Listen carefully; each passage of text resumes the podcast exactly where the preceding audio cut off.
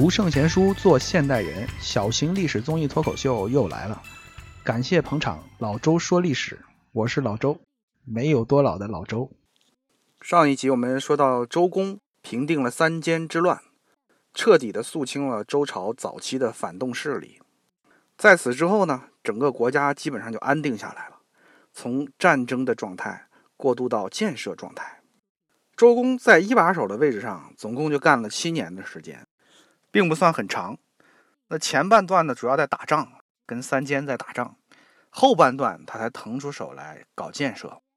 周公办事的效率是非常之高的，他非常的勤勉，在短短的七年之间就完成了很多的大事儿。比方说前面几集说过的平息叛乱啊，实行分封，治理作乐，就这几件大事儿啊，一辈子只要做一件，都可以称为伟人。而周公呢，只用了七年的时间就全部都搞定了。除此之外，他还干了一件大事儿，就是主导了一个重大的工程，在中原地区的洛水旁边修建了一个新的城市。这件事儿看起来没有前几件那么轰轰烈烈，但是对于中国历史的影响也是非常深远的。由周公主导建设的这个新的城市被称为成周。这个名字肯定没有几个人熟悉，但是这座城市的另一个名字，那每个中国人都听过。它的另一个名字就叫做洛阳。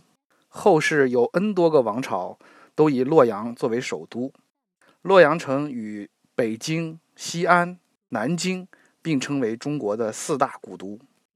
这四个城市都曾经不止一次的成为首都，他们都是所谓的王气聚敛之地。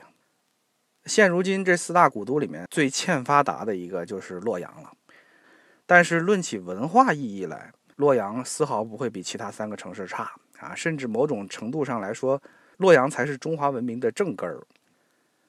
早先我们在讲大禹治水的时候，就曾经提到过河图洛书，河洛文化其实就是中华文明最主要的一个源头。而河洛地区的中心呢，就是洛阳城。最初选定在洛阳这块地方建立城市的，并不是周公，而是周武王。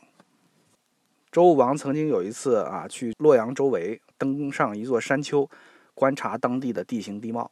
回来之后呢，他就失眠了，非常忧虑的跟周公说：“咱们周国的地理环境啊，说实在的，真不如人家中原地区好。咱们的周，咱们周国的都城远在黄土高原上面。”离中原地区有点太远了。商朝人在中原地区分布甚广，到处都是他们的人。以后若想让我们周朝的国运长久的兴盛，那必须要把我们的统治中心向东迁移。在洛水和伊水中间，那两条河中间有一块平坦的土地，我看那地方不错。将来若能在那里营造一个城市，驻兵把守，就可以控制东方广大的地区。等到日后我们推翻了商朝，建立起新的国家秩序，那天下就永远是我们大周朝的了啊！我们永远都不用再打仗。到时候我们把战马都放养到华山的南面，把军队的武器都收到仓库里面，让天下的老百姓永远享受和平的生活。周武王他的称号里面有个“武”字儿，但是“马放南山，刀枪入库”这个成语啊。就是从他上面这段话里面演变过来的。其实，作为一个政治家，居然相信和平会长久的存在，这个实在有点不应该。周武王所憧憬的“马放南山，刀枪入库”这个美好的画面，直到今天也没有完全实现嘛。而且，在可以想象的未来都不可能实现。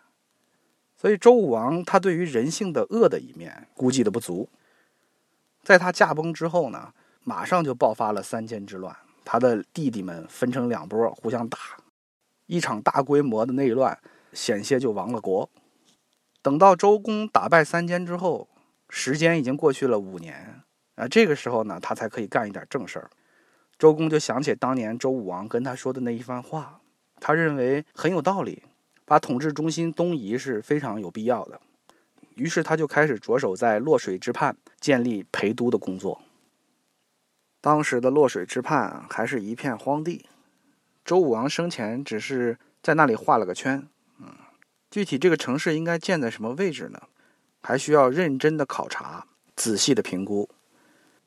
这个工作啊，在今天主要依靠城市的规划部门，可是，在古代啊，没有这些部门，有一门专门的学问，叫做风水堪舆。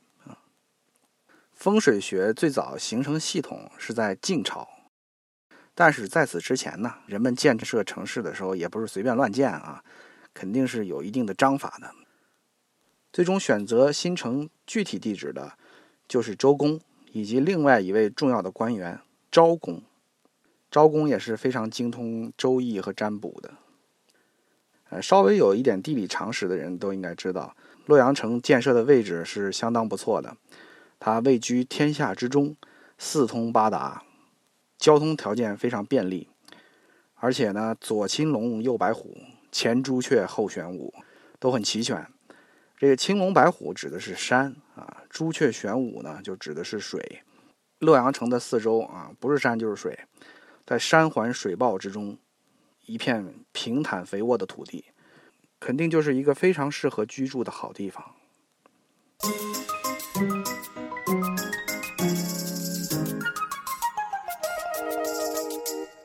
有诚意、有意思、有干货。老周说历史，一样的历史，不一样的说法。老周说历史已经开通微信公众号，在那里我们每天会分享给您一篇好看有趣的文章，还会赠送给您一些有价值的书籍。在微信公众号搜索“老周说历史”，我在那里恭候您的光临。在周公以其惊人的能力完成诸多大业的同时，周成王也在渐渐的长大。他眼看着自己的叔叔威望越来越高，权力越来越大，心里面难免会有一些想法。再加上有一些小人啊，比方说前面说的那些三奸之类的人，他们不停的放出谣言，说周公欺侮幼主，意图篡权夺位。这说的多了之后呢？啊，周成王的意志就动摇了，慢慢的就对周公产生了疑心，而且这个疑心随着年岁的增长越来越深。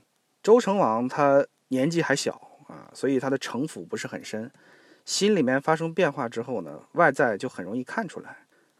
周公何其聪明啊，他很容易就看出来周成王心里发生了变化，他就写了一首寓言诗赠送给周成王。这首诗名字叫做《吃枭》，就是猫头鹰的意思。这个诗的大意呢，就是说，一个猫头鹰攻击了一个鸟巢，鸟巢里面的大鸟为了保护幼鸟，不辞辛劳，用嘴不停地去衔来树枝和干草来修复鸟巢。最后，这个大鸟累的了，翅膀上的羽毛都稀疏了啊，尾巴上的毛也掉了不少。寓言整个描写的全是鸟，但是实际上很容易类比到人。实际上，他是用这个故事来比喻自己和周成王的关系。但是，周成王看到这个诗之后，并没有醒悟，也就是说，他们叔侄之间的隔阂已已经到了无法用语言来消除的地步。这个时候，陪都洛阳已经兴建完毕，周公为了避嫌呢，就主动的让出了权位，自己到洛阳去定居了。周成王和文武百官则留在陕西的故都里面。周公走后不久。到了秋天的时候，突然发生了一场天灾，天空中电闪雷鸣，狂风大作，庄稼都被吹倒了，大树被吹得连根拔起。周成王和这些大臣们都很恐慌啊，就打算举行一个祭祀的仪式，向上天祷告。在准备祭祀用品的时候呢，无意之间就发现了一个做的很精致的木盒子，因为外面用金属袋子封着。